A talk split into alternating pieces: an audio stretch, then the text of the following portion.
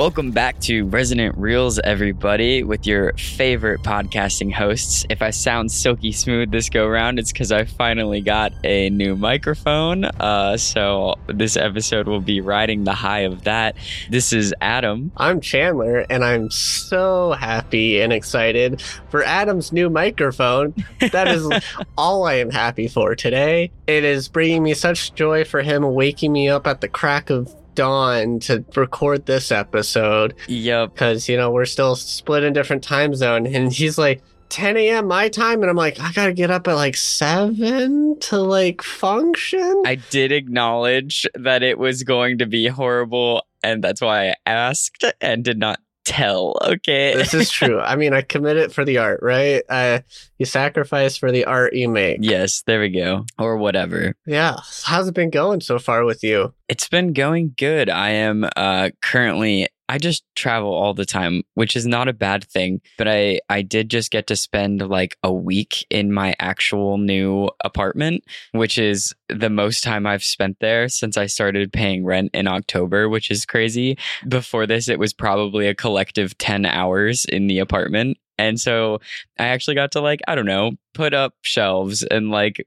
unpack the rest of the boxes and all of that kind of stuff. And obviously spend some nice quality time with my girlfriend there as well. So I've had a I've had a really nice solid week. crazy i mean it's it's great you're like finally making your apartment a home you know and it's not just this like obscure idea of a place where i sometimes go to sleep at potentially or something Yeah, right. We put up like our little Christmas tree that I bought um in Baltimore last year. The the living room at least is very like Christmas now, so that also made it super homey. How about you? What have you been up to? I've I've just been trying to catch up and stay ahead with various work and projects and stuff. That's kind of just all been it. Dodging, waiting for the holiday stuff to swing in further. I mean, as you can probably guess, we're recording this way in advance, knowing that the holiday season will put a lot of time res- restrictions on our time and everything. So we're recording episodes far in advance so we don't, you know, have any delays for you listeners out there. we do our best.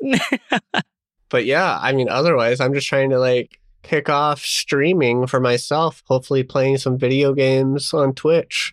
And when I've got that figured out, I'll I'll share the deets if people want to enjoy me doing stuff. Definitely some cross-platform uh, promos there. You advertise Twitch on here, and on Twitch you're like, also I talk about movies. Uh, if you want to listen to that ever, uh, Exactly. exactly. That's what you do. or better yet, just play one of our episodes uh, over top you playing uh, a video game that you're you're streaming. It's perfect. You're totally right. Totally right. Be like, you're, everyone's going to force listen to this. I'm not actually listening to it. They're just forcing everyone else to listen to it. Sounds good. Movies today. What are we chatting about? So today we have our theme of new beginnings, which you know, kicking off the the January season, everybody makes their New Year's resolutions. So talking about just taking some some life turns. So Chandler, why don't you kick us off? What was your movie for this week? So I chose the 2011 film Win Win, written and directed by Tom McCarthy. Uh, it stars Paul Giamatti. He's kind of like this main character we follow through this. I struggled trying to find a movie for this topic because Adam made it so weird and vague. And so I was just like racking my brain trying to figure out what movie to pick. And then I just remembered this one that I did watch like 10 years ago when it came out, which is crazy to think that like this is that old. And it, it's reminding me of my phase of loving Paul Giamatti and everything he was doing because he was like in the, I, I want to say it was an HBO series called Adams where he portrayed John Adams, our second president of the US, and how I like love the acting in that show. Like, yeah, I went through a Paul Giamatti phase that I forgot about in like high school. It was crazy. So I have a a very brief story. It's one of my few claims to fame in high school. So listeners, one of your first introductions to Paul Giamatti might have been through the movie Big Fat Liar, starring Frankie Muniz and Amanda Bynes as well. And that is the movie where they turn him completely blue as one of the pranks because he's playing this just like asshole movie Big Shot in my AP US history class in high school, we watched segments of Adams with Paul Giamatti. And none of us could really get into them, but it was absolutely because of just the nature of the way that class was set up. Like we all loved that class, but we also were like, please, dear God, I can't wait for this class to like never exist ever again. And the teacher was super cool. It's just like it was an interesting dichotomy of things. Anyway, in the middle of class, I uh, made a meme back when memes were like, I don't know, actual image cards with like weird block lettering. That was a picture of Paul Giamatti blue in Big Fat Liar. And the words were just John Adams is pissed because that was the title of the episode that we were watching. And I airdropped it to the class and I was like the coolest kid for like 15 solid minutes. Everybody thought it was super funny.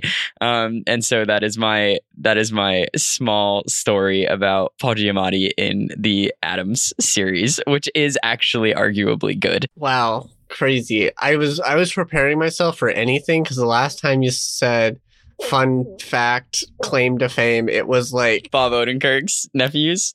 so I just sitting on my edge of my seat and it's like no you just uh, memed it up that's all that's cool that's great though. Yeah I just memed it up. That's why I said that's why I said high school claim to fame you know where I was like I was cool in high school for like five minutes.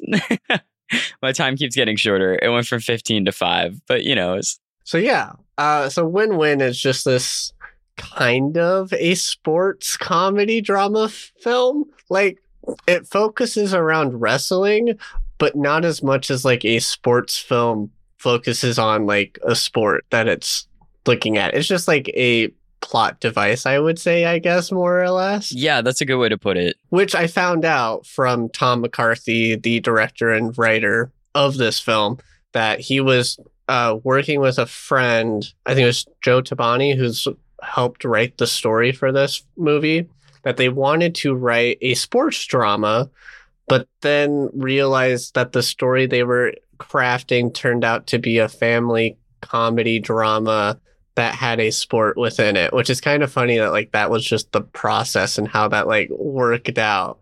I did not find much else behind the scenes stuff, just like a couple interviews. So there's not a lot, but like people did love this show, not show, this movie a lot. Like it did really well critically and had a lot of good audience score, but it gets compared with McCarthy's other works because he also did The Visitor and The Station Agent, and they're like these other dramas that are like I know of The Visitor and it's like a heavy drama, but like it's really yeah, good. me too.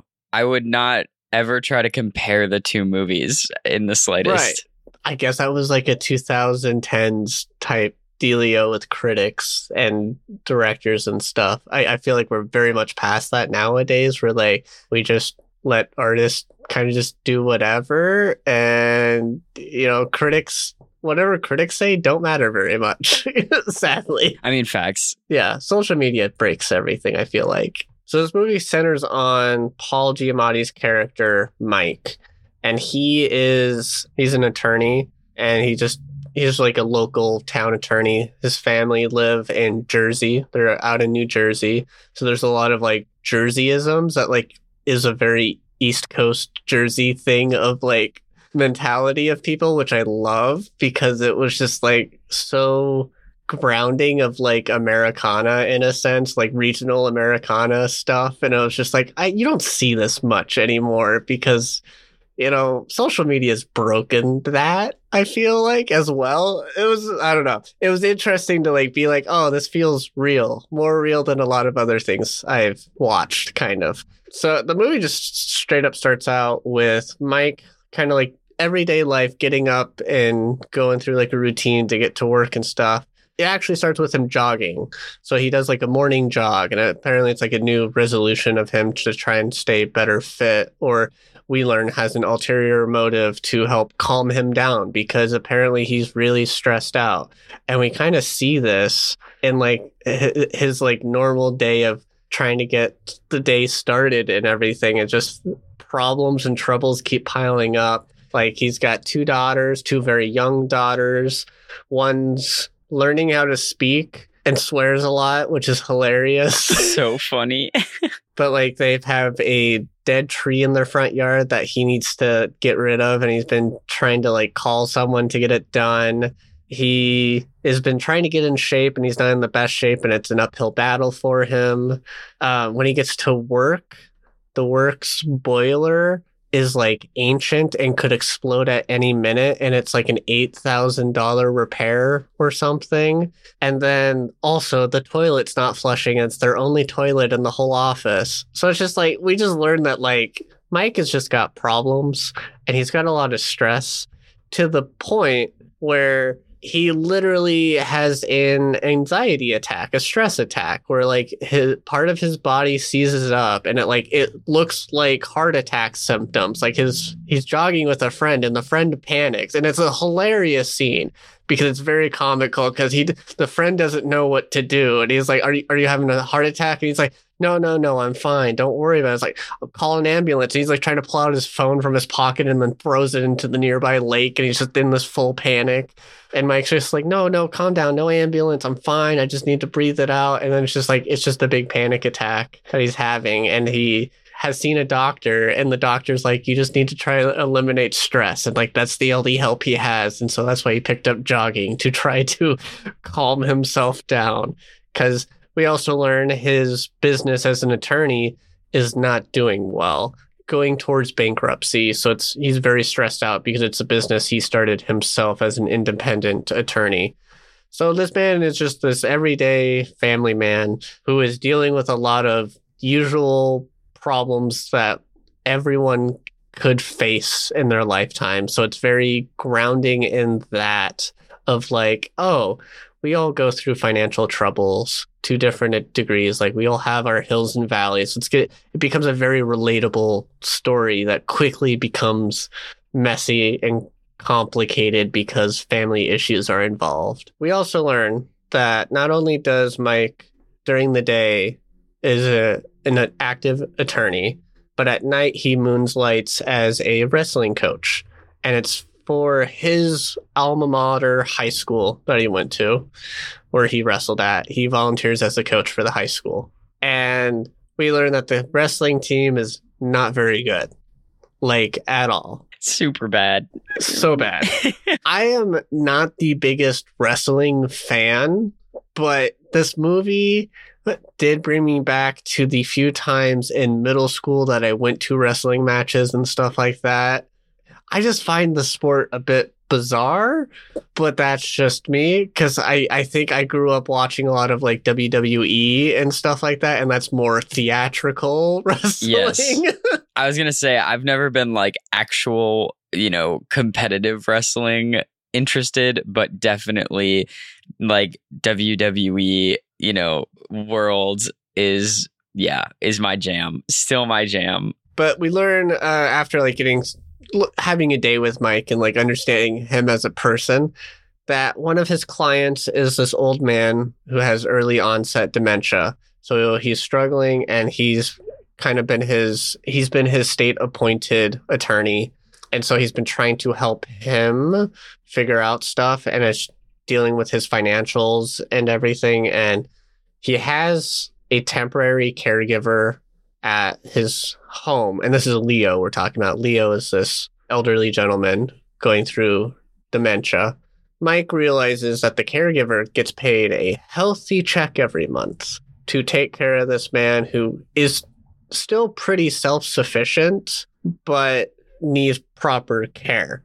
So he decides when they go back to court to kind of like deal with it because Leo's only been required to go to court because of he had some sort of he lashed out in public and caused a little bit of trouble and so he's dealing with repercussions, but like he also doesn't fully understand it because his memory is not super solid all the time. And so he gets confused of where he is every now and then, or who he's talking to, or why things are happening and he just gets confused mainly like in the moment stuff. Um his like his long term is still pretty strong and especially if like you build a healthy relationship it's still pretty strong. It's mainly just like his short term memory struggling a little bit and understanding what's going on immediately around him at times. For being a movie from 2011, I feel like Leo's character portrayal was very tasteful and and honestly like very accurate to somebody of that age who is like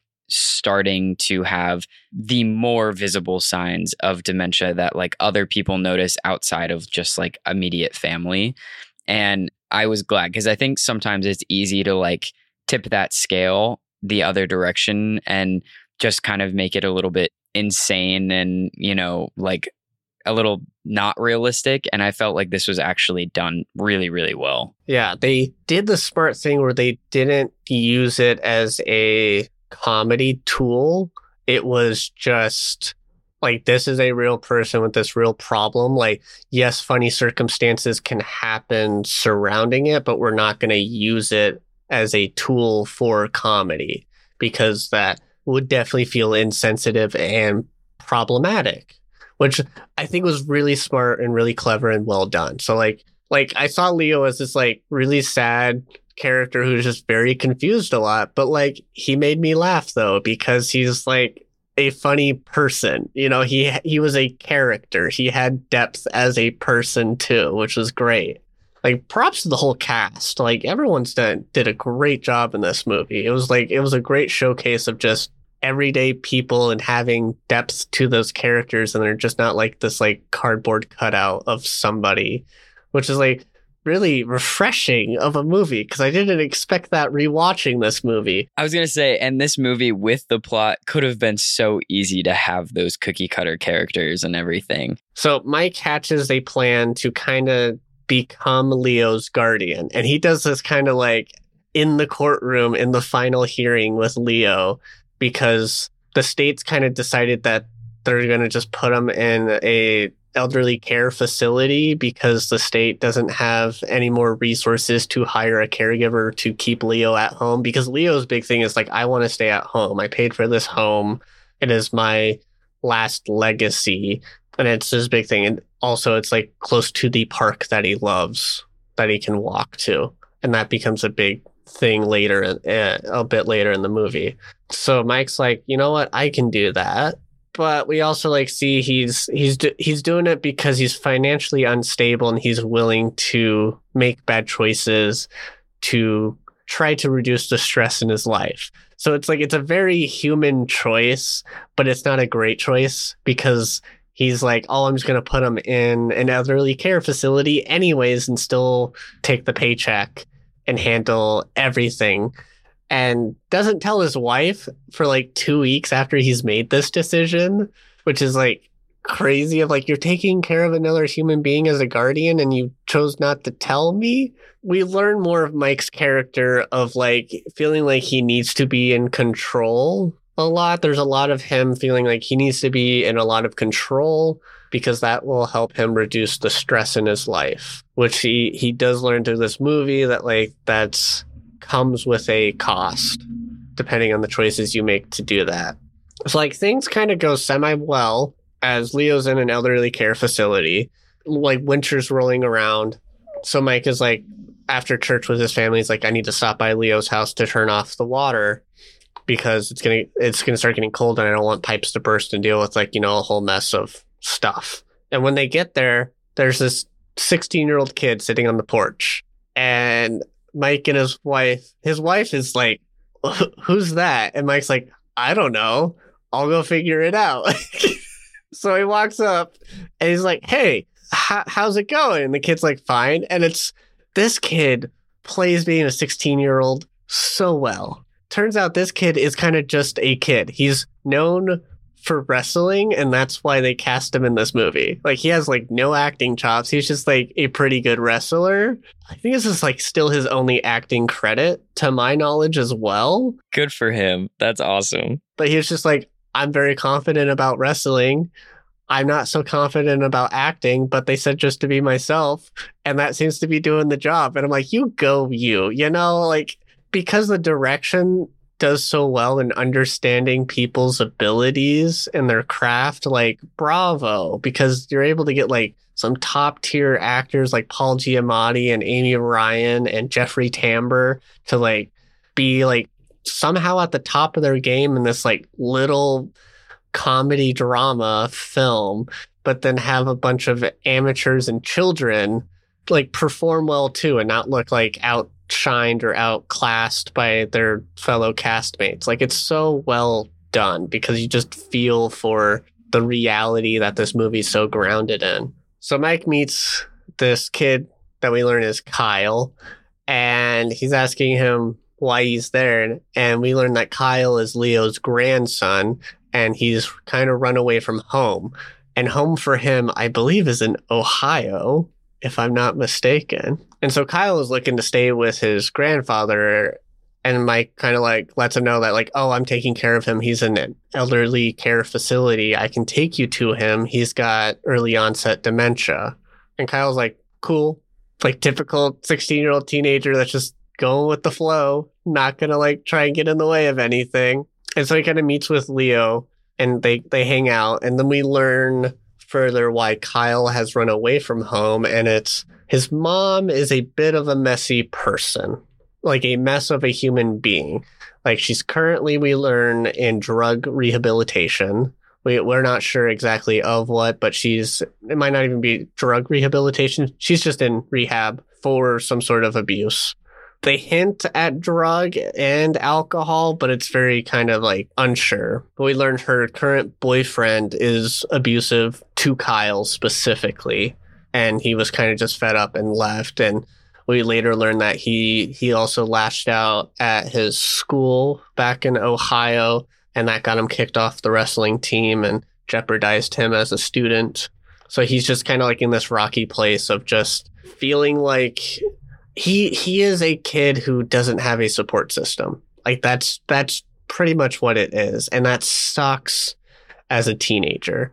Like you're you're trying to start carving a path for yourself, but you still need some sort of guidance and support for when you do fail because you don't know anything yet as an adult. You you haven't fully matured yet. Like, you know, there there are still things you just don't know like how to how to react how to process some emotions still you know because you're still uh, your body's changing and it's a mess. So kyle just kind of hangs out with mike's family because they don't know what to do and they can't get uh, his mother can't get in contact with his mother because the rehab won't like let them talk to her directly. She can call them but they won't force a conversation. So they just kind of take on Kyle for a little bit. So Kyle kind of just shadows Mike for like a couple days, goes with him to work, and you know he visits Leo when he gets bored and comes back, and then he goes with Mike to wrestling practice. I also forgot.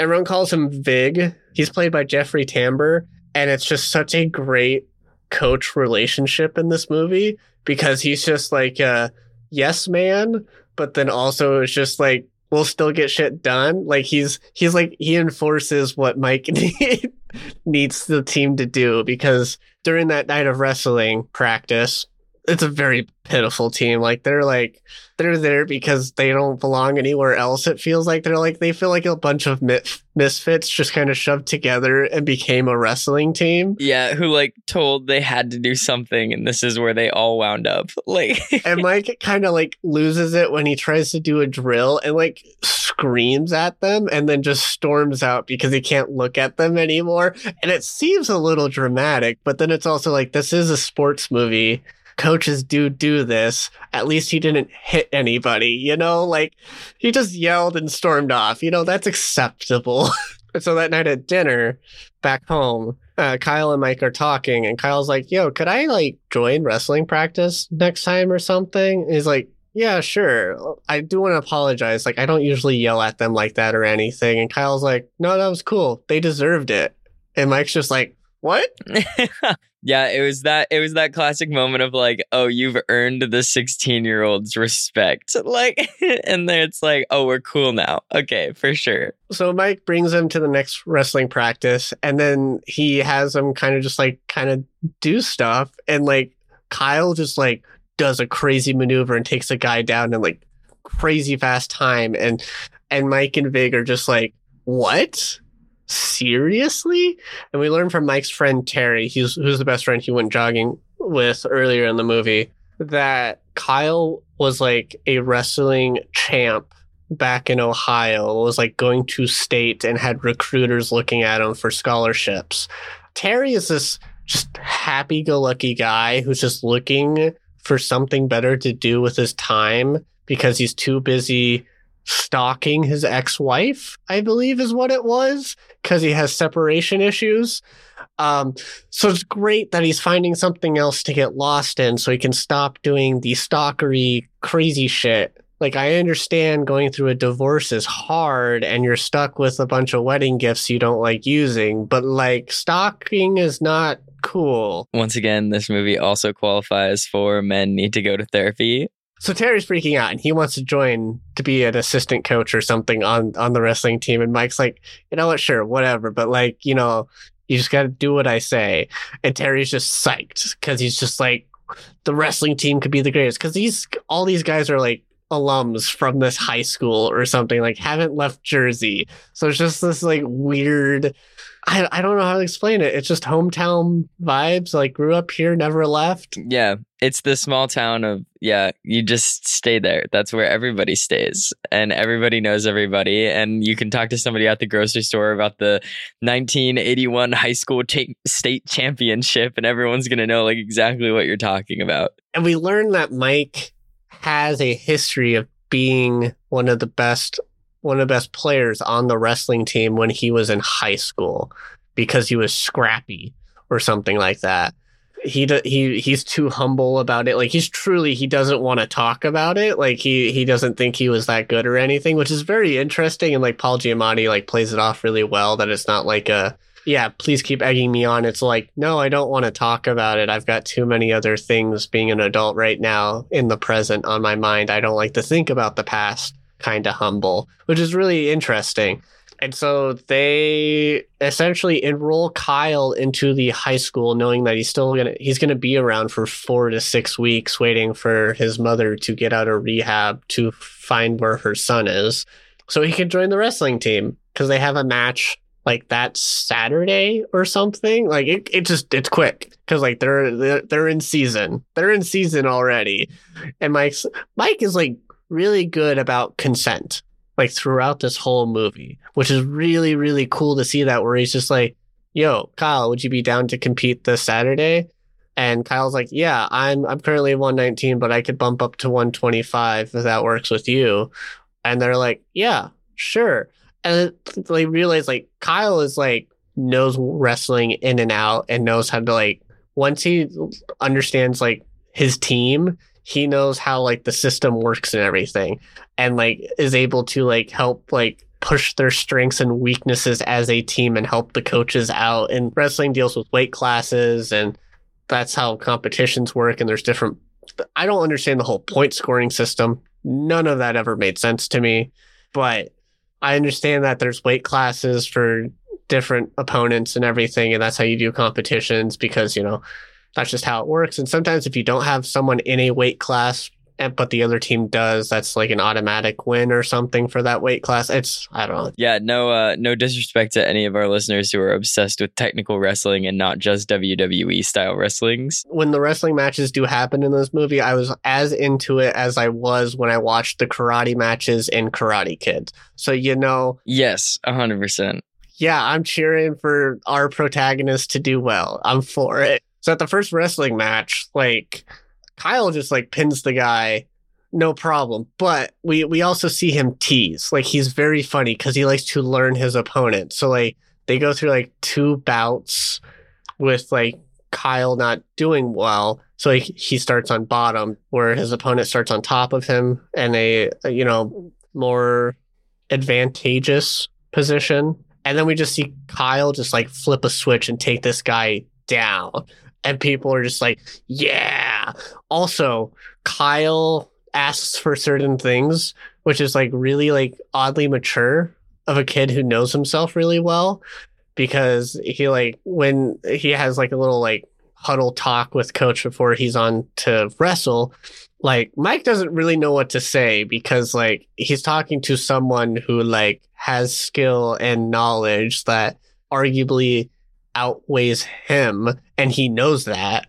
And so he's like I don't know what you need. Just like you know just stay focused. Like I'm here. If you need me I'm just right over there. But like you do what you got to do. Let me know what you need. And then Kyle's like can you uh slap me? Just slap me in the face to keep me focused. And Mike's like what? And he's like, it, it, like it's like a wake up thing. It helps me out. And, and Mike's like, okay, and like does a light slap on the face, and then Kyle's like, can you do it harder? And then he like smacks him. Okay, but I get that. I did something like this in high school. It was for theater, because I had to get angry. And looking back, I was like, damn, low key crazy that my teacher agreed to do to this. I would have him like shove me because this man was huge. Like he was probably about three times my entire body, both directions. And I like it was it was Hamlet and I it was right before like I was supposed to go in and basically like threaten Hamlet's life, right? I had to get like pissed. And so I would have him just shove me across the entirety of the like proscenium stage because the show is in the black box space. And like to the point where I would like fall down and, and shit. Like it was it, like it was intense. And I'm like, dang, I was really like, I mean, at that time, I think I was like 17, but still, it's like, oh, I mean, I asked for it, but like the fact that an adult actually went through with that is kind of wild. And so when I watched that part in this movie, I was like, you know, being an adult now and also having taught high school, you uh, no, like there's just no way. I'd be like, are you doing okay? Do I need to call somebody for you? Like, do you want to talk about this instead? Like, but it's like it's so funny because when when the rest of the team see Kyle do so well, and the next kid comes up, he's like, "Yo, coach, can you slap me too? And it becomes like a tradition with the team now, which is hilarious and like stays through. So then we kind of just had like a little montage of like things in Mike's life kind of get better. And we're like at this like midpoint in the movie. We're like, cool. So where is this movie gonna go? Because it has to go somewhere, right? A problem has to happen. Otherwise, this movie won't be interesting, right?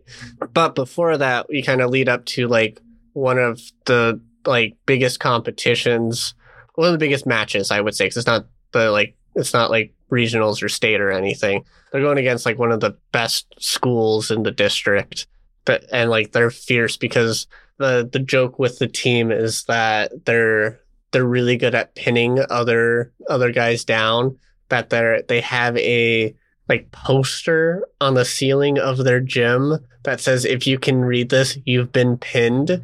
At this match, there's a kid named Stemler who's kind of become friends with Kyle. And he's kind of just always been on the bench of the wrestling team. And he's just like, I'm willing to go for it. And so he asks the coaches to put him in. And they're like, Are you sure? Uh, we don't know where to fit you. And Kyle's like, Oh, I'll just bump here and then you can bump so and so here and then he can slot in where I'm at at 119 right now and we'll just make it all work. And the coaches are like, you know what? We can do that. If you're down, Stemler, we can do that. And it's like this really like supportive atmosphere that I was very surprised about throughout this movie because you don't see that a lot with like sports movies. It's usually like you go through a lot of rough like degradation of people and it's just like abuse, like borderline abusive. The joke wasn't him or like he wasn't a joke. Whereas in a lot of these movies, like his character archetype, like is a joke. Yeah. And, and Stemler is very much like me in high school. Like he is lanky and he is a Star Wars nerd and I did not pick this movie because of that. I forgot that was a thing in this movie. it was your subconscious. Yeah, maybe.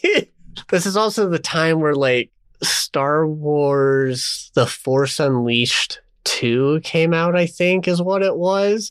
Because there's a lot of talking about Darth Vader's secret apprentice, Starkiller, and everything like that. Sorry, nerding out a little bit. But anyway, so Stemler goes up to wrestle in this match. But Kyle goes first, kind of thing. I mean, most we see like a montage of like all of the guys getting pinned by the this rival high school team. But then Kyle's in there and he takes like one of their best teammates down, and that like boosts Stemler's you know confidence and everything, which is really cool. And then he goes at it and he's struggling. He's struggling. He doesn't know what he's doing. In the slightest. Mike, as a pep talk, was like, "I'm right here on the sidelines. Just look to me if you need help, and I'll and I'll tell you what you can do." And then when the match starts, all the coaches, all three of the coaches, just don't have words, and Mike's just like, "I um, I just I hope he I hope he's doing okay, and everything. I just hope he gets through this and lives."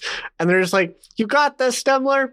Yep, keep going." And Stemler's like full on panic mode. He's like flailing and like jumping around. No actual advice being given. Yeah. Full on panic and like he keeps like running out of the circle and it's pissing off the judge. The judge is about to like call it because he's like not engaging in uh, in the bout with his partner. And so then Stemler gets pinned, almost pinned, not actually pinned. He gets forced down and there's this move that we've learned earlier in the movie from Kyle when he was on bottom, that how he like exploded out. And it's called the do whatever the fuck you can to survive or something like that, which is the name Kyle gave it because he's like, when I'm in that, there's like no real technique. It's just like, I pretend I'm the guy above me is trying to drown the life from my body and so I do whatever the fuck I can to get out of it and take him down.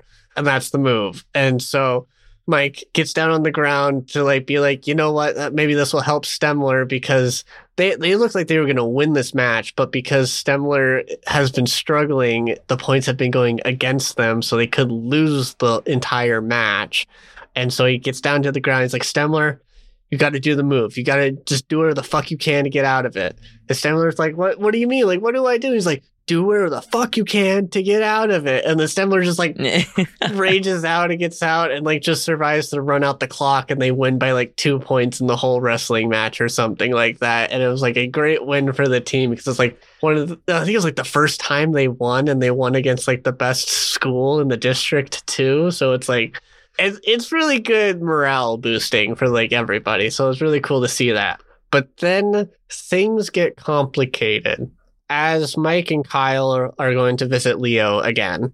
They run into Kyle's mom because she's just gotten out of rehab and she did a surprise visit to Leo to figure out where he was some added context throughout this. Kyle's been chatting with Leo a lot and trying to connect with his grandfather because he never knew him till now. He's had a lot of conversations with him about his mom and how there is a rocky relationship, is what we learned between Leo and his daughter, Kyle's mom, that they haven't spoken to each other in like over 20 years or something something ha- a fight happened between them or we don't get any like clarity of what happened but it just seems like they're both kind of broken human beings broken people and have made bad choices and gotten and it hurt their relationship. And we also learned that like leo still wants to stay at home and that's what he cares about and he hasn't been and he was told by mike that the court ordered this and mike's taking care of him so we learn that Mike's kind of being a bit deceitful. So we have this bad side of Mike, and that's like rubs us the wrong way a lot through this movie. So when Kyle's mom shows up, she scares Kyle, and Kyle immediately storms out. Like Kyle also does not have a good relationship with his mother right now either, because she hasn't even tried to talk to him in the like over month that she has been gone. And through all this, we we learned that she is mainly there to try to get some sort of inheritance from her father. Mainly, I it's clear that's from the bad relationship that they have with each other. That she just wants, like, she's not financially stable either. And so that puts like Mike in a really weird position because he's taking advantage of a situation he didn't think would get this complicated because he's arguably taking money from Kyle's mom because she would be the legal guardian of Leo. But because they couldn't get in contact with her or anything, he was gonna he was going to be turned to the state. But then Mike was like, I'll take care of it. But he hasn't been true to his word. And that was written down in court. And that becomes very problematic in a bit. So Kyle's mom, who is played by Melanie Lynskey, Cindy, the name of the character, she gets her own lawyer. And we learn that she's kind of been in town for about a week trying to figure out the legalities of her father and everything to try and get guardianship.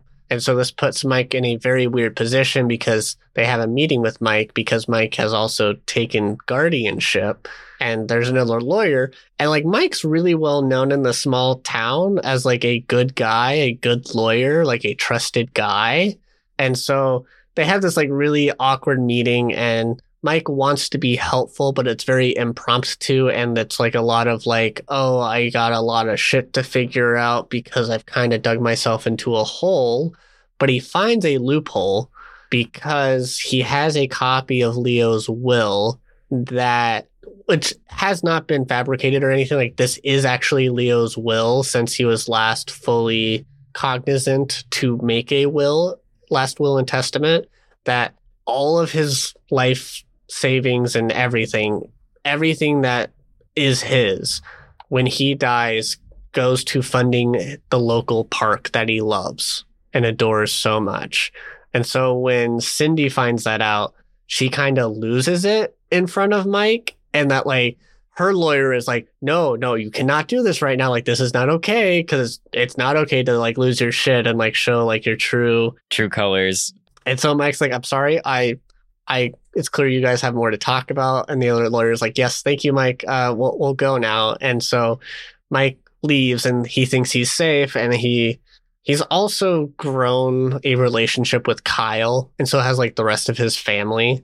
They they really like Kyle, and Kyle seems to be doing better because before when he ran away from home, he was kind of like a bit of a punk kid who was smoking a lot but like when he joined the wrestling team and seemed to have more stability, he quit smoking and he was less like mysterious and closed off. He became a little more open and like part of a, you know, family unit, even though it's not his family, but he's kind of joined the family, which has been like really nice because he's been prospering well. Yeah. And it's what he's been craving like this whole time. Right.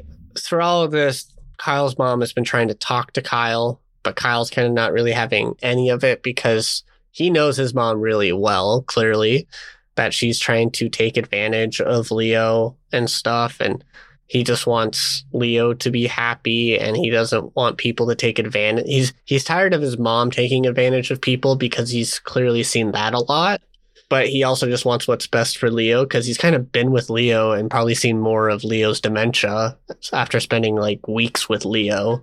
And so we get to like one of the I, I don't know it was, might have been regionals or state wrestling matches and it's big because there's a bunch of recruiters looking around and this is a chance for Kyle to like get a scholarship uh, be on be on track for a scholarship in for college and you know for a better life for himself.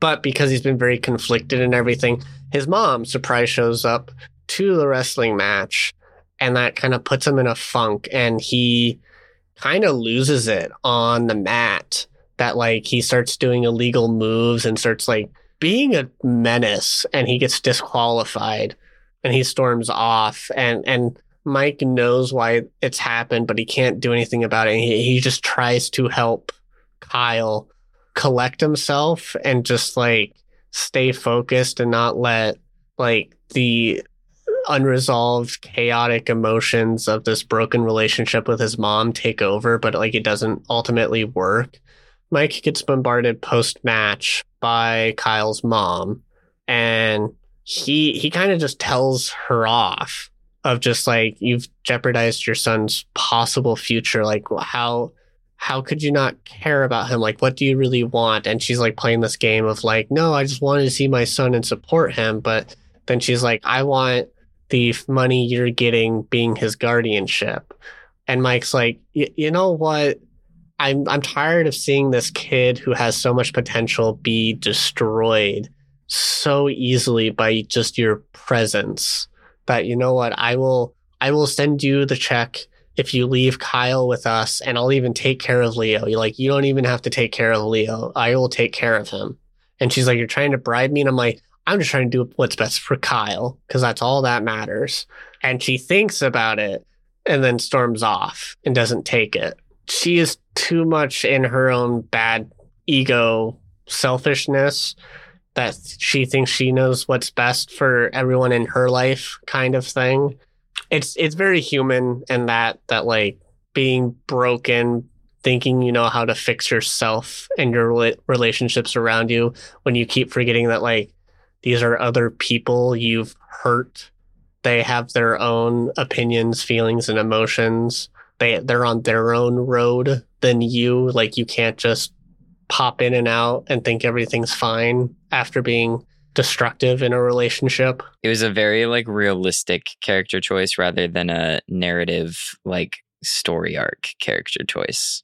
Cindy's lawyer finds the court transcript that says that Mike was gonna help Leo stay in his home, but he hasn't been committing to that promise that he made in court and has been taking advantage of Leo.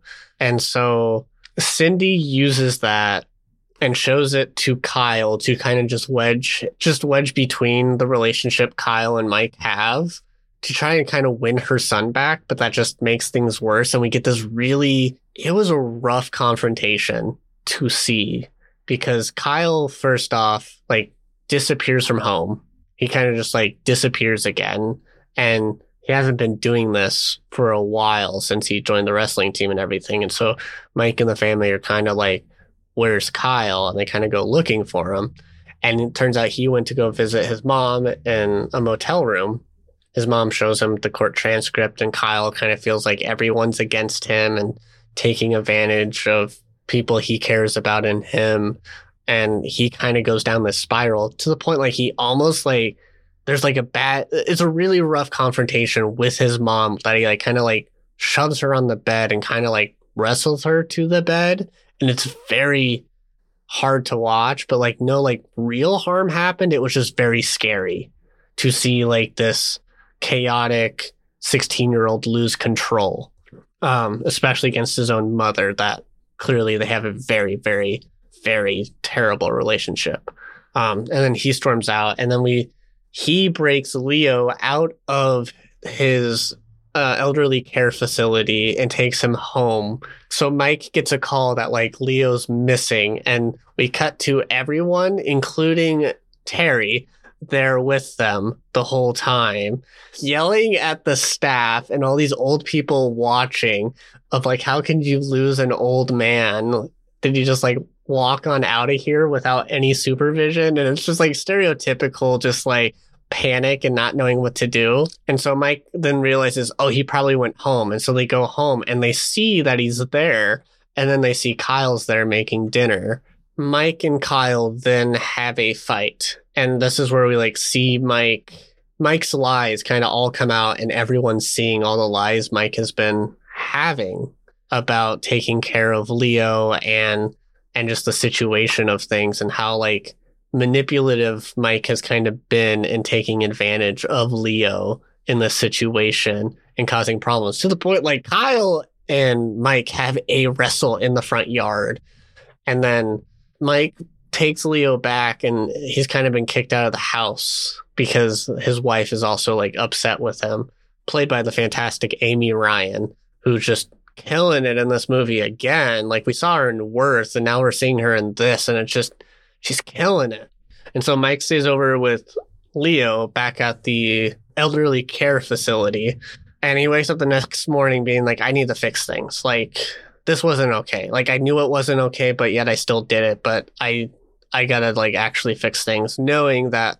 I think he, I think he also had the forefront knowledge that like this isn't gonna, this isn't an apology that's to fix everything. It's it's a stepping block to try to rebuild relationships again. And I think it's like it's really cool to see that portrayed by Paul Giamatti in this character because it doesn't feel like yes, it's like a plot device for this movie and everything, and it's got to happen quickly because it's like this 90 minute movie or whatever, but like it doesn't feel like it's, it doesn't feel cliched and like cookie cutter. Like you've, you've been following this character and you've understood this character and like you know this character is going to make that choice eventually. It's just how far he was going to get pushed into making the bad choice that he made until he came to reconciliation to fix it. So Mike kind of makes sure Leo can actually live in his house. He's going to support Leo in living in his house and take him out of the elderly care facility. He then runs into Kyle because um, Kyle slips back into the house through a window because he's been staying in the basement to collect all his things. And he has a conversation, and Mike's just up front being like, I'm making sure Leo stays at home. He's not going to stay in that facility anymore. I'm going to take care of things. And Kyle's like, I hope you know this. This isn't an apology. Like it's not going. This this doesn't work for me. It's not going to fix everything. And Mike's like, Oh, I know that. I fully am aware of that. Like I have hurt you. I know that. I am just letting you know what I'm doing right now, and it's up to you what you do. And I fully respect that. I just care about you because Kyle kind of gets overwhelmed of like the honesty from adults because he's not used to that. And he's just like, I need to be alone. Just can you can you leave me alone? So they go up to leave, and then Amy Ryan's character is just like, one last thing, we love you. And it's just like this thing of like, he probably hasn't heard that ever in his life. Ever. Yeah. So then we kind of we get back to court because of course they're going to go to court about this with this new findings against Mike. and that's kind of fucked up his reputation a little bit as an attorney and that's like not good for him. But then cindy is there and she's like is that deal still up for grabs? And mike's like does that mean kyle stays with us? And she's like it seems like he has a better he's in a better place here. And so they kind of make the deal so they don't go to court or anything and then we kind of just cut to some time later very unknown how much time later but life is very different. Mike is very busy. He's still an, an, attorney. I assume he still coaches the wrestling team, but they they're out of season now. Kyle's staying with them, and he's kind of become a member of the family, which is really refreshing. But Mike is still like very busy as ever because he's rushing home. He's late because he had to stay in the office late, but he needs to go check on Leo. She's he's like, I'm gonna have dinner with Leo. Don't worry about me.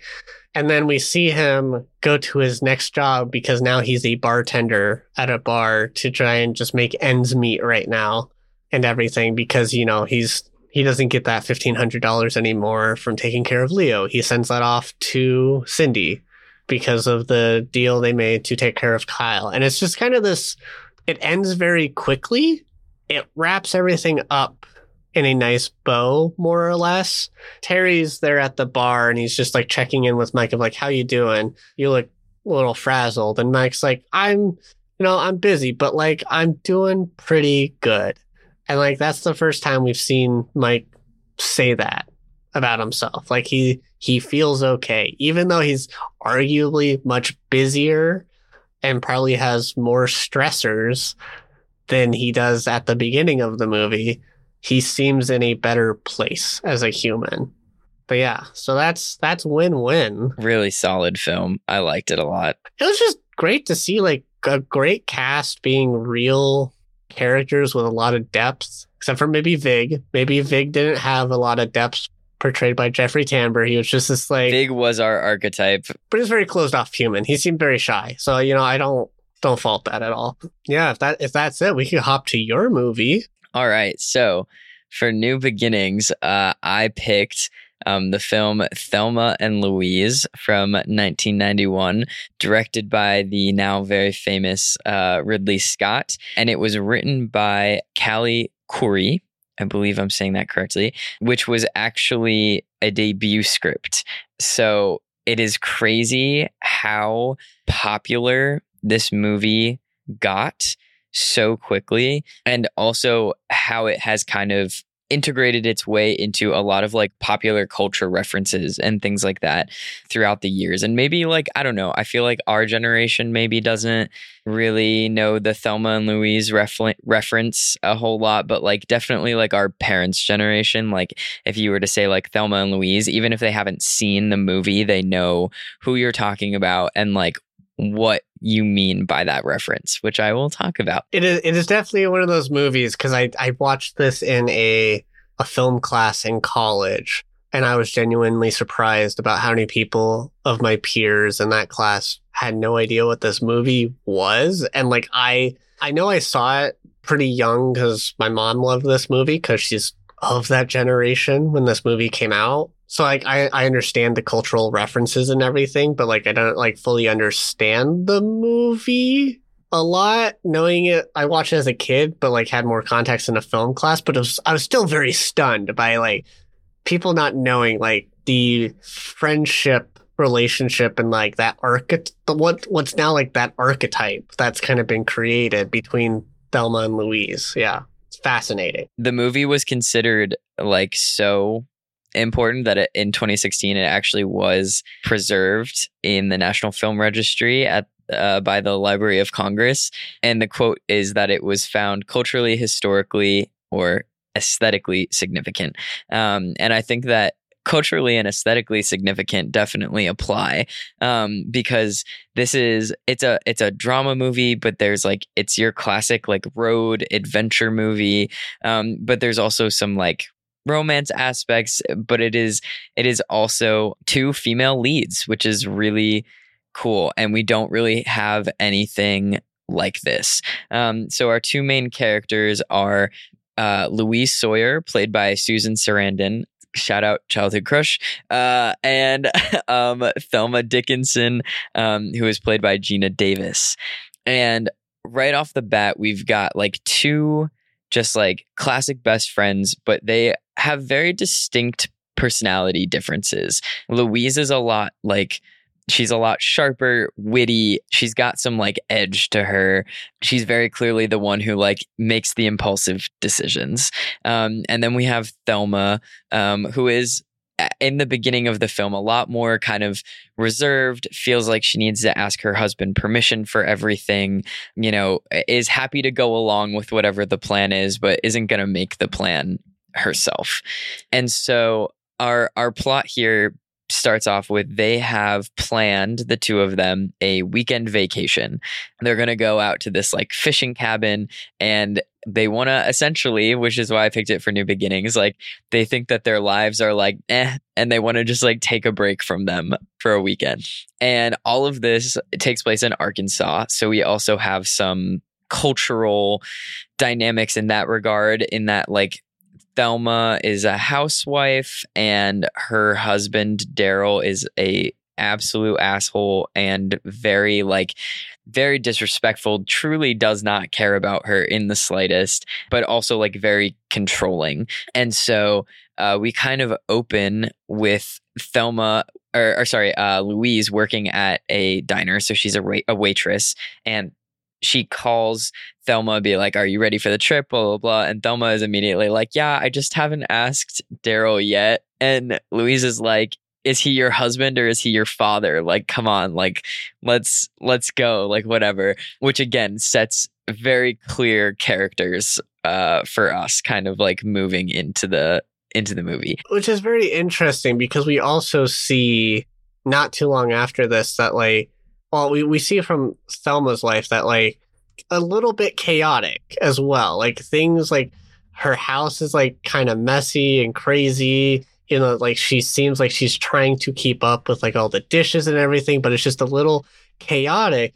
But then like we think Louise is also living like a chaotic life because she's a waitress and she's dealing with like dozens of people during the breakfast rush and everything. But then when we get to like her place, it's spotless and super tidy. Everything's so neat. We, yeah, it's so we get like this getting ready montage, like for their road trip where we see all these things. Yeah, it, it's, it's their physical lives are the opposite of their like personalities, which was a super cool, like directorial choice And one of the things that we also see in this montage is Thelma, our our sweet little Thelma, packs a handgun up and just like drops it into this like plastic bag and like throws it into her suitcase in the same regard that she just like dumps out a drawer of like underwear and socks, doesn't even like pack them, literally takes the drawer out and flips the drawer upside down onto the suitcase. Um, whereas like Louise's stuff is folded and like put into bags and put into the suitcase. Like really really interesting.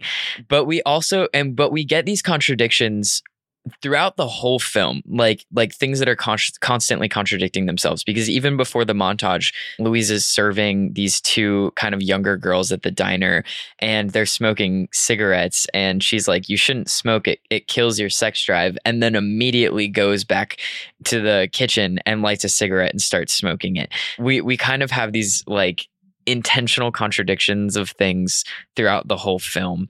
Right after our kind of like well, right uh, amidst the montage, I'll say, um, we meet Daryl as a character, Thelma's husband, and he just doesn't listen to anything. He is horrible, patronizes her, and then like literally leaves in a sports car, and in doing so, is just like being really really trying to like talk down to and humiliate even the workers that are like outside at the house. Louise picks up Thelma and we find out that like she didn't actually ask Daryl for permission ever. So this is like a big, like, ooh, like taboo kind of thing. Louise is obviously like, hell yeah, let's go. Um, but you can tell that that was kind of like a big move for Thelma to not ask. And they take a Polaroid, which is a very, um, I don't know, it's an image that's used a lot when talking about this movie and stuff, is the picture of them like taking a selfie with their Polaroid it's it like I said, kind of classic like road trip. We get some like conversations that happen on the on the road but our first kind of like big plot point is very soon into the movie. It's only about 10 minutes in and Thelma and Louise stop off at this uh like roadside bar basically to get a bite to eat have some fun get a drink whatever. Let's be clear it's a roadhouse because there's line dancing and a live band. It's a, okay sorry sorry Correct. My bad. My bad. I, I only have to defend it because of my time in Tennessee. That's a very specific place. Ah, uh, I see. Okay, this is the southern uh the southern uh, cultural thing. Great. Got it. Specifically, a roadhouse is where they stop off at. They drink a little, they're having some fun, and then this guy approaches the table, and his name is Harlan. And again, contradictory to what you would think, Thelma who is married is actually the one who kind of like entertains him whereas louise is very much like no absolutely not like i i don't want to do this like i'm you know nervous whatever Harlan just kind of like zeroes in on Thelma and like, everybody, let's drink. So they're drinking, they're dancing, they're line dancing, and Thelma is dancing with Harlan specifically. Thelma starts to feel like not very well. And louise already wanted to leave um because she like went back to the table at some point while thelma and harlan were still dancing. Harlan takes thelma outside and we get a really difficult scene to watch where thelma is like clearly way too drunk is sick and harlan starts making advances which Thelma is very clearly not accepting and actively saying no to. And it goes from like a he's trying to like convince her or like persuade her sort of situation to a full on attempted rape. Like he hits her and bends her over the car and like it, it, I was actually surprised with how much they showed of this scene. I feel like a lot of the I, and also I would love to just put my two cents out there is I don't think that sexual assault scenes are ever necessary in movies. Um, just in general, that's my personal opinion. But when we do get them in modern cinema, it's the shots are always I feel like very similar unless you're watching something that is intentionally supposed to be like very jarring. But this was like we saw a lot more. The shots weren't waist above. The shots very much were like waist below. And right before anything could officially happen, um, Louise finds Thelma and Harlan and aims a loaded the loaded pistol at Harlan's neck and tells him like, you know, back off or I will. It, it's something crazy, which was awesome, but it was like, or I'll explode your head all over this pretty little car or something. Because it's worth noting that Thelma and Louise are riding in a 1966 Ford Thunderbird in a like light blue. So it is a really slick looking convertible. Harlan, he kind of like backs off, whatever. They go, Thelma and Louise like go to walk away, and Harlan makes a comment about how he should have just like raped her. Like he should have just gone through with it or whatever. Louise, without any hesitation, shoots him square in the chest, immediately killing him. That again, this all happens like like at, I think it's like 19 minutes is when the gun fires and like the movie is approximately 2 hours long. So we we really kind of set the tone of like oh god this what is supposed to be a freeing trip has now turned into something a lot more than that and and I think it like it shocks you, and I think it was supposed to shock audiences back in 1991 when this movie came out because like even seeing such a visceral rape attempt sequence is shocking. Ridley Scott's not foreign to this type of thing because we saw a similar thing in Blade Runner ourselves in this podcast. I think he he was smart enough in choices of shots for this to make it knowing that more audiences were going to see this movie because of just the cast itself as well as the marketing you can pull off with this movie he he knew I, I guarantee the team themselves wanted to shock the audience to quickly be on board with these characters. And like throughout this movie there's a lot of criticism and commentary about the current roles of women in society at the time.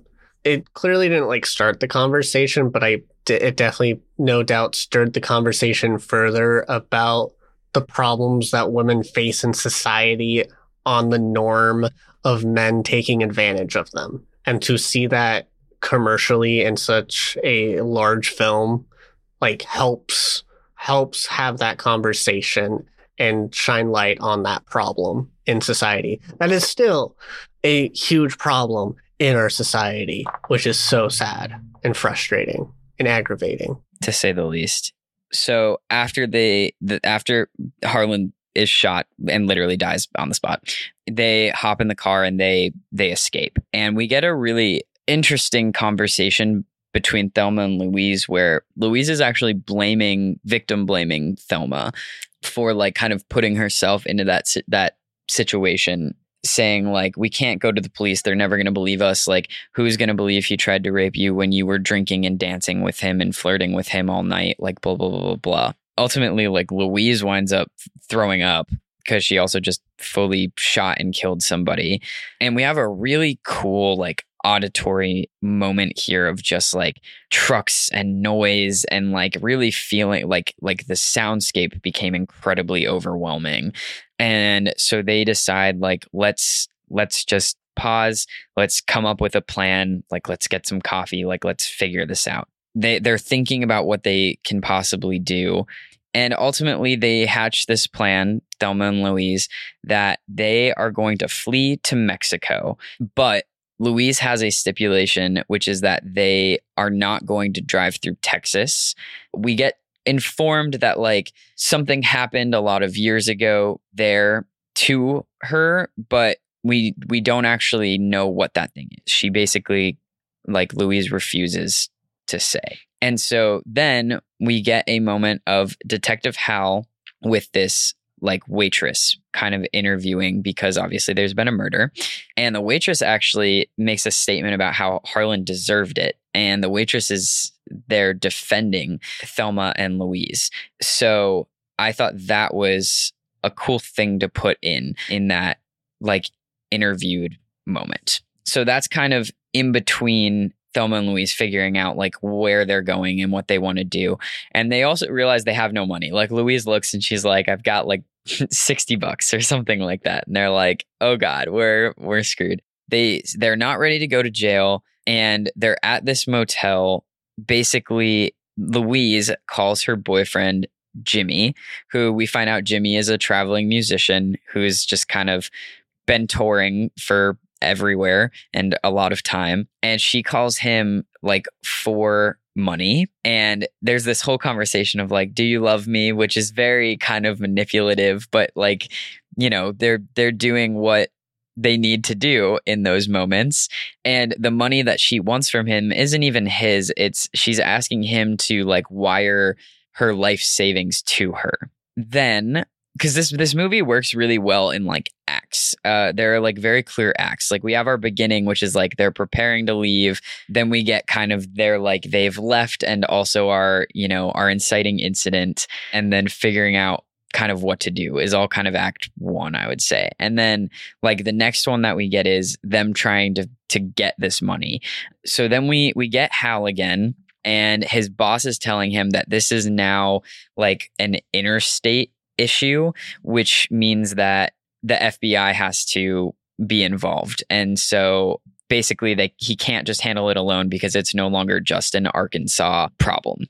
So they are heading to Oklahoma to pick up the money from Jimmy. And upon arriving to Oklahoma, Jimmy is actually there. So it's not just the money, but Jimmy himself has showed up she gets the money um, and he gets them motel rooms. Something I forgot to mention that happened in between this is we get a young Brad Pitt uh, as a character named JD, who is a hitchhiker.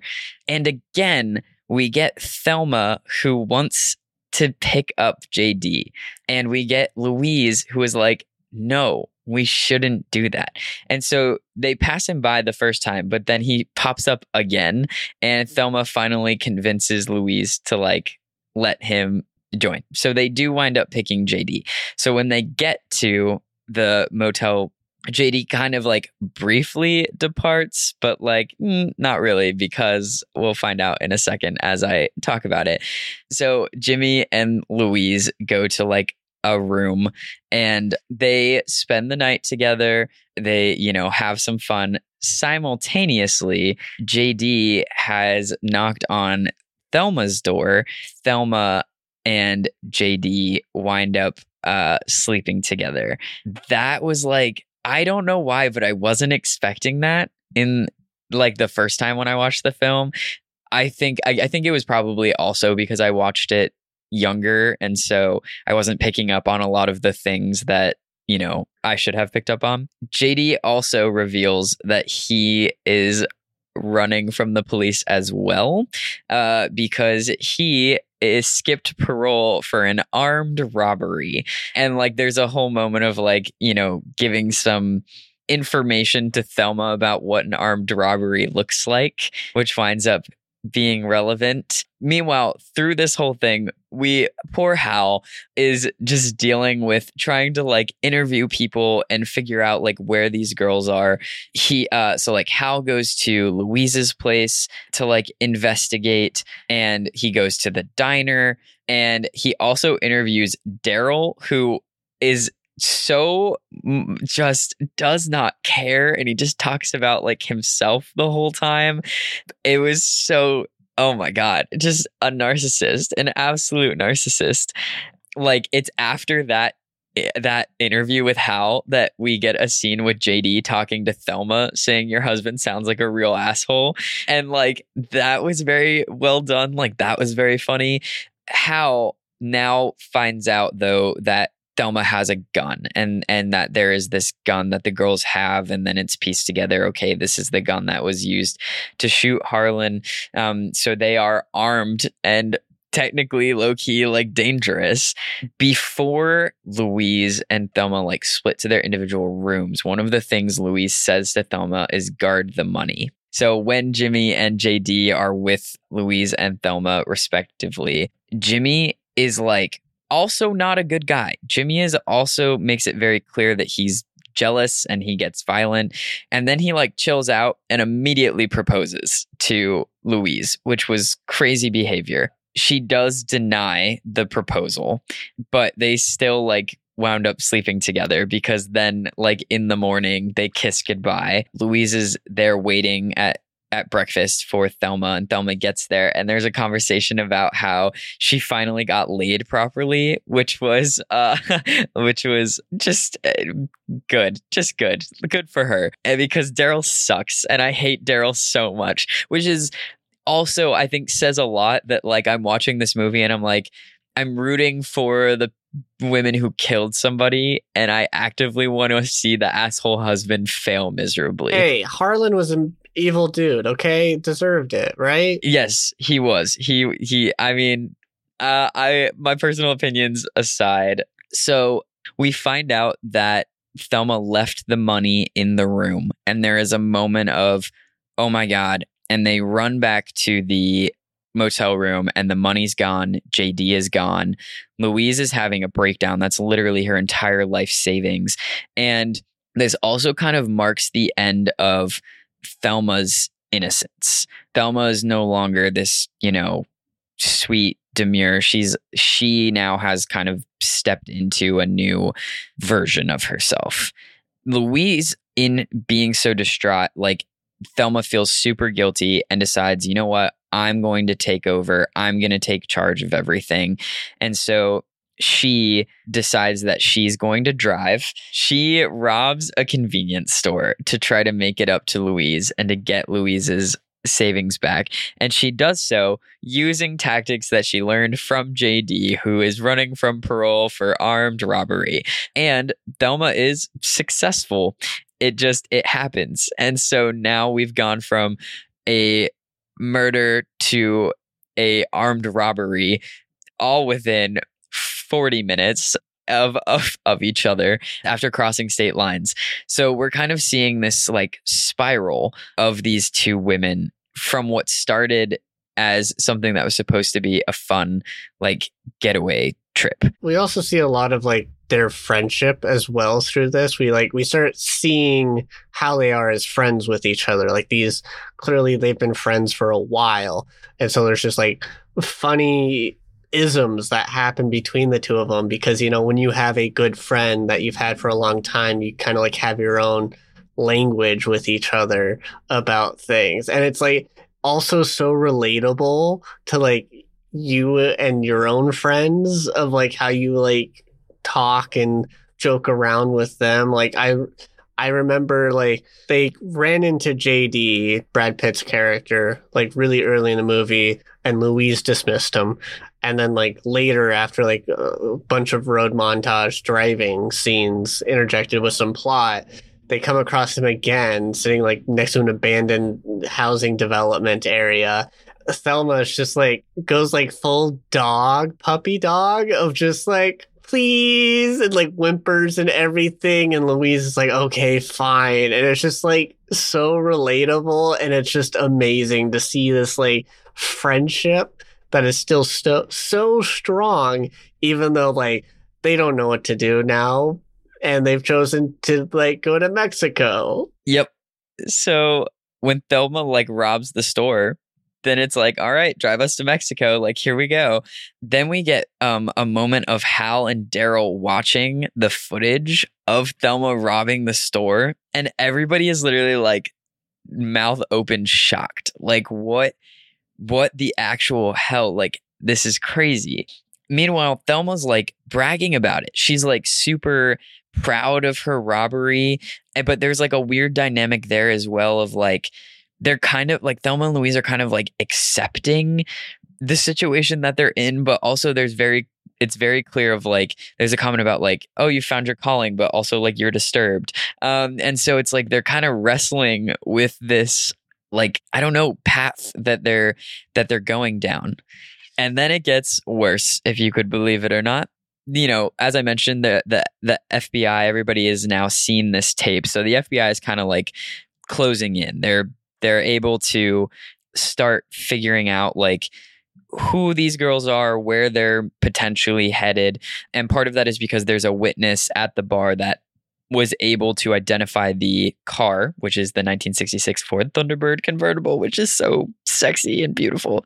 They they also uh, like never showed up to the cabin. So the guy who's like loaning the fishing cabin is like, "Where are these women? Where did they go? They're not here." Hal starts further leading the investigation, even though the FBI is so heavily involved. And so we find out JD got picked up. They're interrogating JD and Jimmy. So they also have Jimmy and they're investigating Jimmy. On top of that, they also put like wiretaps on the phone line to Daryl's house. And what is really interesting to me is that Hal really is sympathetic towards Thelma and Louise. Like Hal very clearly does not want these like women to get in trouble and is really trying to find like anything and everything to not place blame on them. It is revealed that what happened to Louise in Texas and why she wanted to avoid Texas is that she was raped in Texas. And so when Hal realizes that he understands why they didn't report like when they killed Harlan and also even tries to pin the robbery like the the robbery that Thelma did like on JD and and basically like says that it's JD's fault because otherwise like if they hadn't come across JD they would have never like tried to rob a, a store or anything. And while Hal is trying to do this and like put all of this together, then Thelma calls Daryl and we have to remember that Daryl's wire is now tapped. He basically says like, "Yeah, I know everything." Then Louise calls and asks for the police. Well, so so how that scene worked was funny because it was Louise is like you you need to call Daryl and Thelma doesn't want to. Thelma's just like no no I don't want to and Louise is like we just need to know like what people think of us right now. Like you stay on the phone until you realize that like Daryl knows something's up. Like that police are there. Like once you like have any inkling, and so when Thelma calls him she calls him and she just goes hello. And then daryl's like hey. And then she immediately hangs up. And it's just like beautiful wife intuition of how terrible this man is. Yeah the fact that he was like had any sort of joy in his voice to to speak to her she said oh god only Geena Davis could pull that off so well like bravo so good. So then Louise and Hal wind up talking on the phone, and he is the most like gentle, sympathetic guy, like talking to her. And they have like a few brief conversations, but he is unsuccessful every single time in getting them to like turn themselves in or surrender or anything, despite despite how caring he really is about their situation. Now we've kind of gotten this flip of like what was in this dynamic of like it appearing you know because every every friendship has a has a dynamic and there's always somebody who's maybe like a little bit more in charge quote unquote and like that's not necessarily a bad thing but like at the beginning of the film it was clear that like louise was the one as i said who like made the decisions and now we've kind of gotten this flip of louise is done. And Thelma's the one who's starting to kind of call certain shots and make certain calls and things. And there's a conversation between Thelma and Louise that Thelma says, like, if you want to go home, like, I understand. And she's like, you have Jimmy and like, that's amazing, but Daryl sucks and I'm not going back to Daryl. Is basically like what the conversation is. Louise basically just says we're in this thing together and we're going to keep going together and they get back on the road. We have the moment between Thelma and Louise where Thelma tries to bring up asking Louise if the incident that happened with Harlan is what happened to her in Texas the response is just explosive from Louise and basically super angry and tells Thelma to to never bring it up ever again. So even though we as the audience know and now because of that reaction Thelma knows, but Louise has never actually like said it out loud. And then it gets worse because they're pulled over in another state because they're now in New Mexico. A state trooper pulls him over for speeding. The reaction is obviously, oh my God, we're going to jail. He's going to know that we're wanted for murder and armed robbery in two different states. And so, what do they decide to do? Well, Thelma pulls out the gun and points it at this state trooper while Louise takes his gun and all of his like ammunition and everything and they lock him in the trunk of his own police car. And again, it was like you're rooting for them the whole time, but they keep making horrible, horrible choices. Once they kind of like put him in the in the trunk, Thelma makes a weird comment about how she's like she's got a knack for this kind of stuff. And again, it just shows us like how much further Thelma has slipped into this path of like things were so bad in her previous like life that this is what she has now opted into. So when I say new beginnings, this is not a good new beginning by any means. There is a truck driver uh, that decides to start making a bunch of like sexist remarks towards Thelma and Louise. They have like a conversation to themselves about how like oh they they think we like it whatever the what winds up being the solution that they decide on is they shoot the gun at the tank of the big rig truck and they blow it up and the truck explodes um, and they have now left this sexist truck driver stranded in the middle of nowhere pretty much so it's like that happens amidst the police talking to Jimmy, the police talking to JD, the wiretaps on the phone, like Hal trying to be like, it's not these women's fault. And then they fully are just open range firing a gun at the gas tank of a truck to explode it. And the reason they do it is because they tell him to apologize for his sexist comments and he doesn't. What I think is really interesting about this movie as well is that like all of the things that they choose to do in the moment are all due to shitty things about men.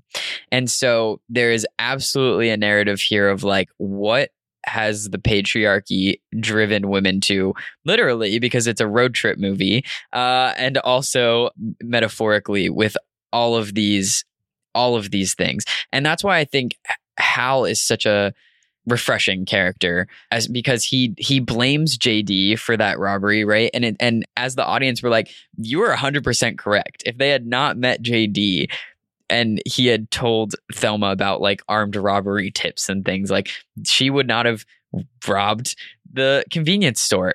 And if he had JD hadn't sucked and stolen the money, they would have had no reason to even be in a situation where they would have considered robbing a convenience store. Yeah, this movie does a lot of commentary about about the patriarchy. Honestly, like that's what this movie is all about.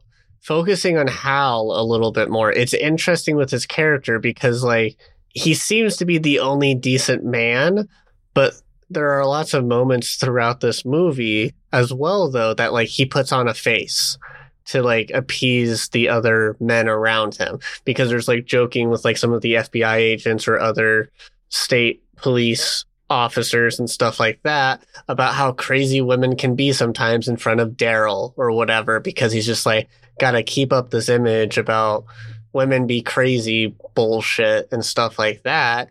But like he like he means well, but he will still put on a face around other men, and that's like also a commentary of it in and of itself about the men and their relationships with each other and what they do with one another and how they talk about women with each other. Yes, and I think that as well, like definitely I, think it would be, and I, am not going to speak for you personally, but I will speak for, you know, men kind of generally, is that that is a very real thing that I think a lot of us who have learned better have tried to, you know, not even tried to. I think a lot of us successfully, also a lot of us haven't and don't care because men suck.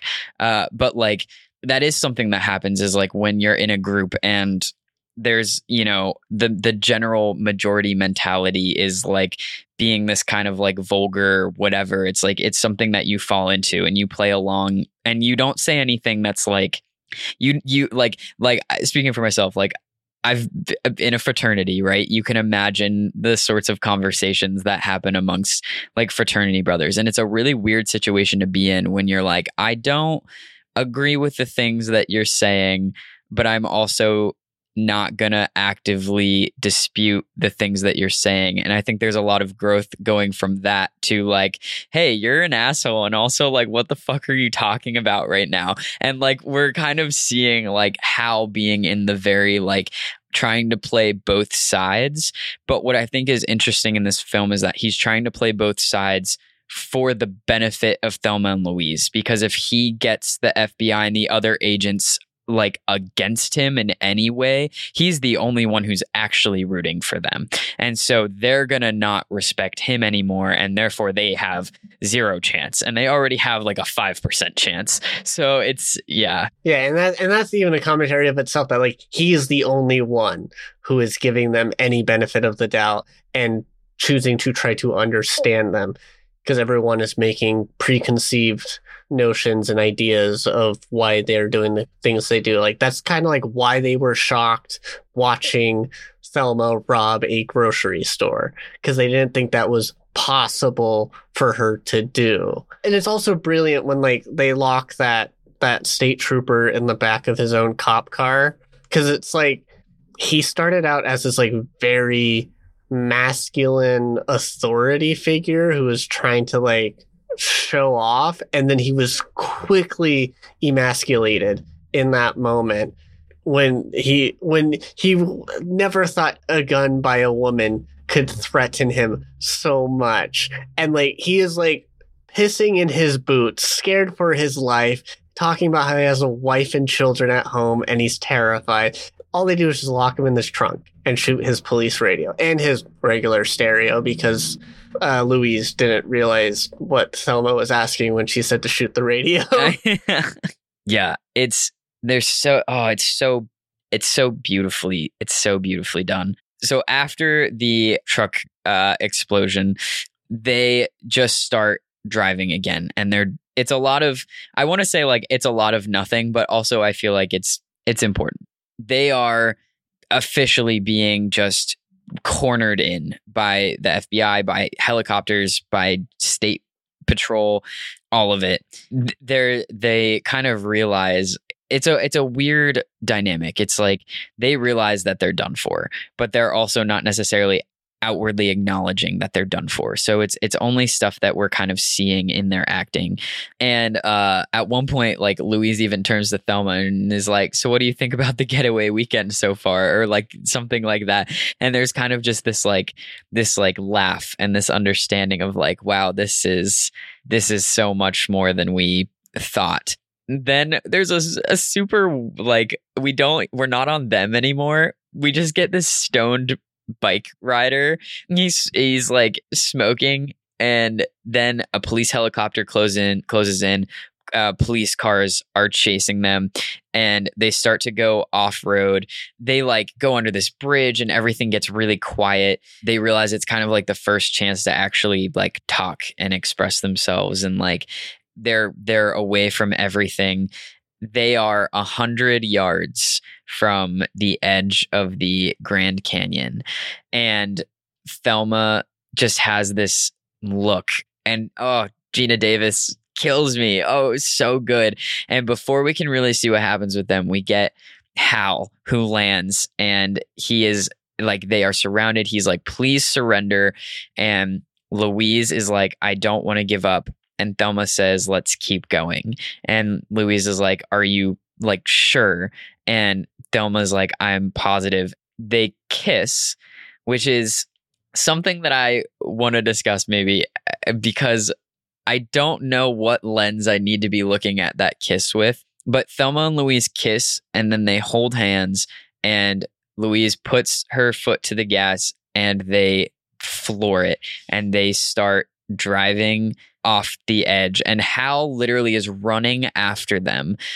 Obviously, there's no stopping them at this point. And our last shot of the movie is the car, like in the air from this jump, like over the Grand Canyon. And obviously, the insinuation is that they drove off the cliff to their deaths rather than deal with the repercussions of any of the things that they that they did. And throughout this whole movie, it's it's beautifully scored by Hans Zimmer, which is at a time when Hans Zimmer didn't do just a bunch of blahs as his scoring. It's a actually him experimenting with synthesizers age of him as a composer. So it's really interesting utilizing that because it has very it's very Ridley Scott score esque with a bunch of synthesizers, but then it's like this got this like slide country guitar playing throughout with the score.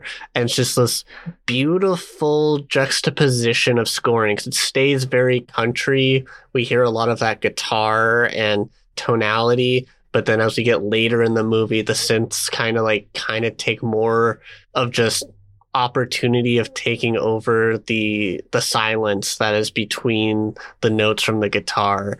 And we, we see that things have changed. Like these women have changed throughout this movie, and the score reflects that. They feel stronger and more confident, and the synthesizers kind of convey that musically as well to me at least i really adore this film for so for so many reasons the score is one of them because the score is a character of the movie in my opinion in and of itself some interesting well i did say i wanted to talk about the kiss because i i didn't know what i didn't know what lens to like watch that through because i feel like the the entire point of this movie is to actively combat like the sexualization of women and like the way that that women are treated and viewed.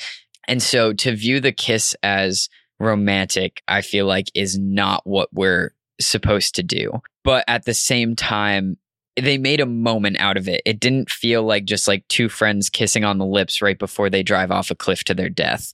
There felt like there was more behind it. And so I don't know. I don't I don't I don't know how I don't want to look at it the wrong way because I feel like because I feel like depending on how you look at it it does change it does change kind of like the vibe of the movie. It's like I don't want that one thing at the end to be like, "Oh, did I miss something throughout the whole film?" or be like you literally just missed the whole point of the film by viewing it in that one way. You know what I mean? So what did what what did you feel about that? So so this watch for me, I I focused more on less about it because this movie's known by like critics and reviewers and stuff historically. Like even when with its like 20th anniversary release it had a lot more conversations had about it being a feminist film. But then like there's always been a lot of arguments and discussion about what kind of feminist film it is because some critics who are like men and don't understand feminism think it's misogynistic and such like that when it's like not that even remotely honestly in my opinion. But then there's a lot of discussion about how it's it was very neo-feminist of its time which is it's it's hard to understand especially in a 2024 now lens looking at this movie because we're in a whole different wave of you know, identity and rights for for all identities and everything. So it's this movie still does feel timeless for America within it of itself, right? And and so my lens this time was just watching these these two best friends like finding themselves more so and realizing the the friendship they have with each other.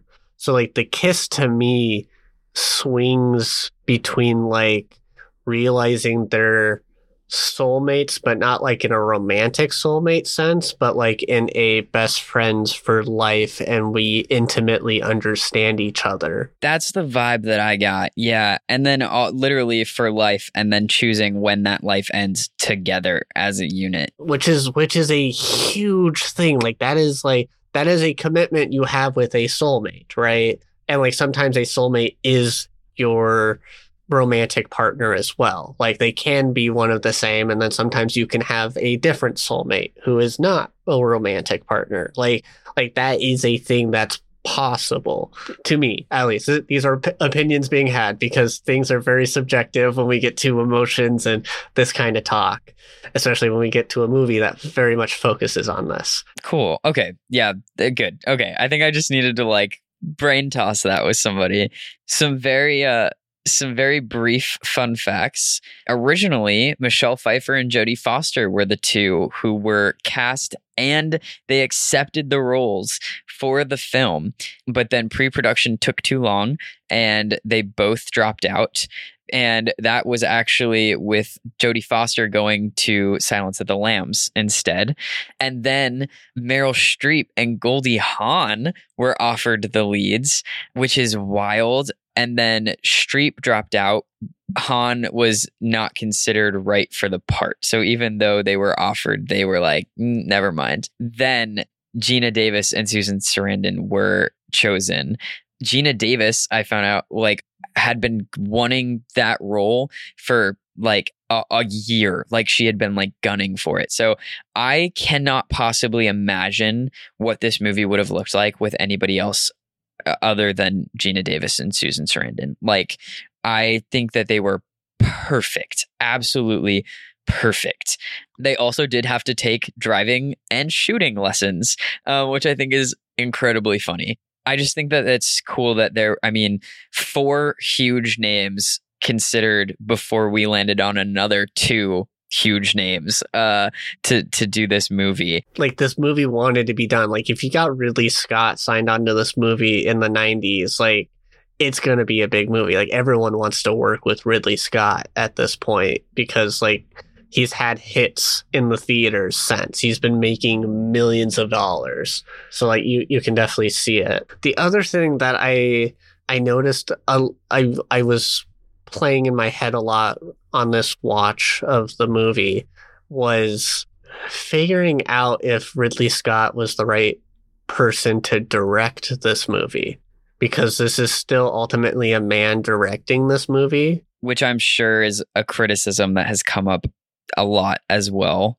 Yeah when you have a movie that's so iconic for its neo-feminism of the time and yet it was still directed by a man yeah, it was. I mean, it was definitely just like an interesting game I was playing in my head because I was, I was also thinking back to like a lot of his other movies. Like, I mean, he did Alien, and that's got Sigourney Weaver in the in the lead role, being a badass as Ripley. So like, he he's not foreign to having female leads and like making them strong female leads, and that's probably why he was picked or chose to do this film because he was respected for doing that. I would also say, like, I imagine, and I would love to deep dive more than, you know, what are we try to keep these uh, podcast episode lengths too, but like the politics behind, I'm sure, like, the studios most likely did not want to make a movie like this written by a woman about women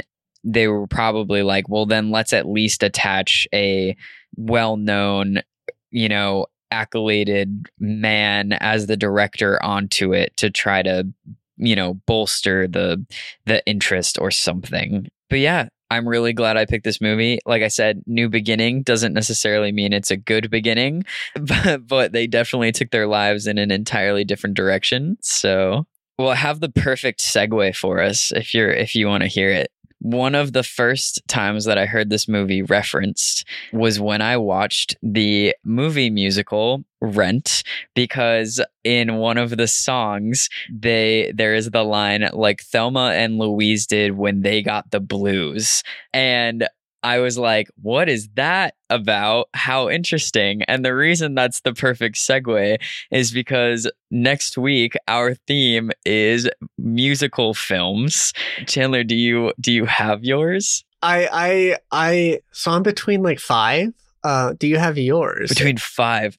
I do have mine. I found it only fitting since I am currently on the national tour of Chicago that I pick the Chicago musical movie from 2002 to talk about. Why did I think of that? I was I was talking with my partner. We're, we're all very much friends, and and we were brainstorming like, what would Adam pick? And I was like, I picked things that like I could totally see Adam picking, and I did not for once think about that you would pick Chicago, and it's, it just makes so much sense, and it's so infuriating. I had way too many. I had way too many that I was thinking about, and I was like, I need to make this easy for myself. you know what? I'm gonna I'm gonna pop us back then for my choice to 1974 with a much lesser known film musical known as Phantom of the Paradise. So this is like before like Phantom of the Opera fame and stuff like that, and it's Brian De Palma and Paul Williams and and like really notorious craftsmen of art and such. It's it's going to be a trip of a movie. I I warn it now because it's the 70s era of rock movies where it's like the Rolling Stones have made like a music video movie thing because that was popular then and such like that. Like it's got those vibes of the 70s. So it will be a trip but yeah, that, that'll do it for us this week with Resonant Reels. Please like, subscribe, follow us on all the platforms. Give us comments about movie ideas you think's good for us. More comments about these movies because I, I there's so much to talk about with these further. Like it's another one of those where I feel like we've scratched the surface of Thelma and Louise, especially again, because there's just so much to talk about. Such a cultural icon of a film. But yeah, let us know if you want to hear more and, and everything like that. Awesome. Well, I've been Adam. I've been Chandler. And we'll see you guys next week.